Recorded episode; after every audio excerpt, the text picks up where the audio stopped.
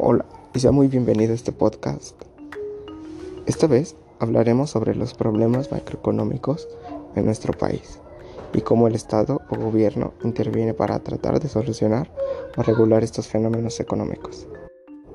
Bueno, para empezar a entender este problema macroeconómico hay que decir sobre qué se refiere a la economía, ¿no? Entonces, según Paul Samuelson, dice que este es el estudio de cómo las sociedades utilizan recursos escasos para producir bienes valiosos y distribuirlos entre ellos. Bueno, ahora que ya está el concepto de economía, hay que pasar a sobre cómo el Estado influye. Como claro está, el país existe un problema macroeconómico y necesita ser solucionado. Para poder arreglar este problema, el Estado o gobierno deben de intervenir ya que sin ellos es muy difícil. Bueno, una de las primeras herramientas es la política fiscal y la monetaria. Estas dos ayudan mucho, ya que modifican la tendencia en la economía. Estas se expanden y reducen como quieren la economía, y así poder tener una posible oportunidad de mejorar la economía del país. Hablar sobre esto no es cualquier cosa, ya que esto en verdad necesitas tiempo para así tener la exactitud y empeño de tener una buena estrategia, ya que sin una buena estrategia, pues todo saldría mal. El Estado necesita esta estrategia que le convenga en verdad. El país necesita salir adelante. Bueno, una vez hablado sobre Bueno, una vez hablado sobre eso, hay que hablar sobre un ejemplo que está en la actualidad y este es el problema macroeconómico causado por el COVID-19. Lo bueno de hablar sobre este ejemplo es que es muy actual y así podría entenderse mejor. Bueno, el caso es que el COVID-19 hizo que colapsara el sector turístico o la disminución de exportaciones, ya que para mejorar el estado de salud afectaron todo y el Estado tuvo que entrar ayudando o bueno, tratar de ayudar un poco más dando empleos. O bueno, conseguir otras maneras que puedan apoyar a este sector y mejorarlo poco a poco.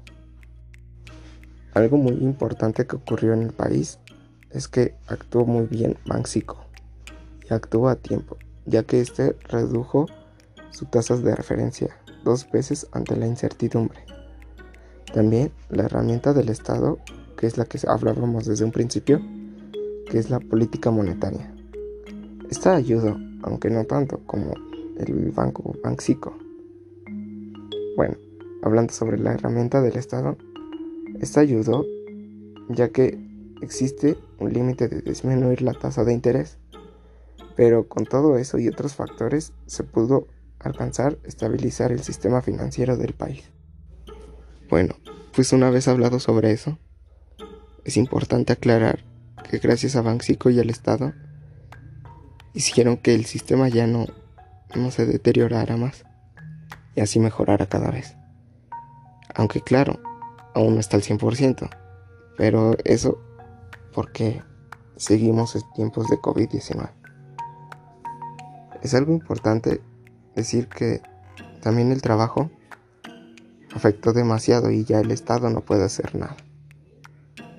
Lo que en mi opinión sí podrían ayudar es en reducir el IVA temporalmente, hasta que los hogares y los estados del país estén más controlados financieramente. Algo que también colapsó es el petróleo, o sea, el precio del petróleo bajó un mínimo histórico de 14.54 dólares, lo cual implica una menor cantidad de dólares a la economía mexicana.